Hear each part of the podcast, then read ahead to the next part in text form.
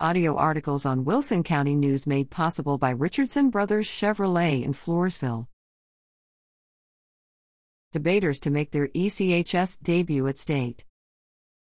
East Central High School student debaters Skylie McKenzie and Brianna Jimenez compete in the UIL District Cross Examination CX debate meet in January. The girls won the district championship, advancing to the UIL State CX debate meet in March. Skylie and Brianna are the first debaters to represent East Central at state. Way to go, team!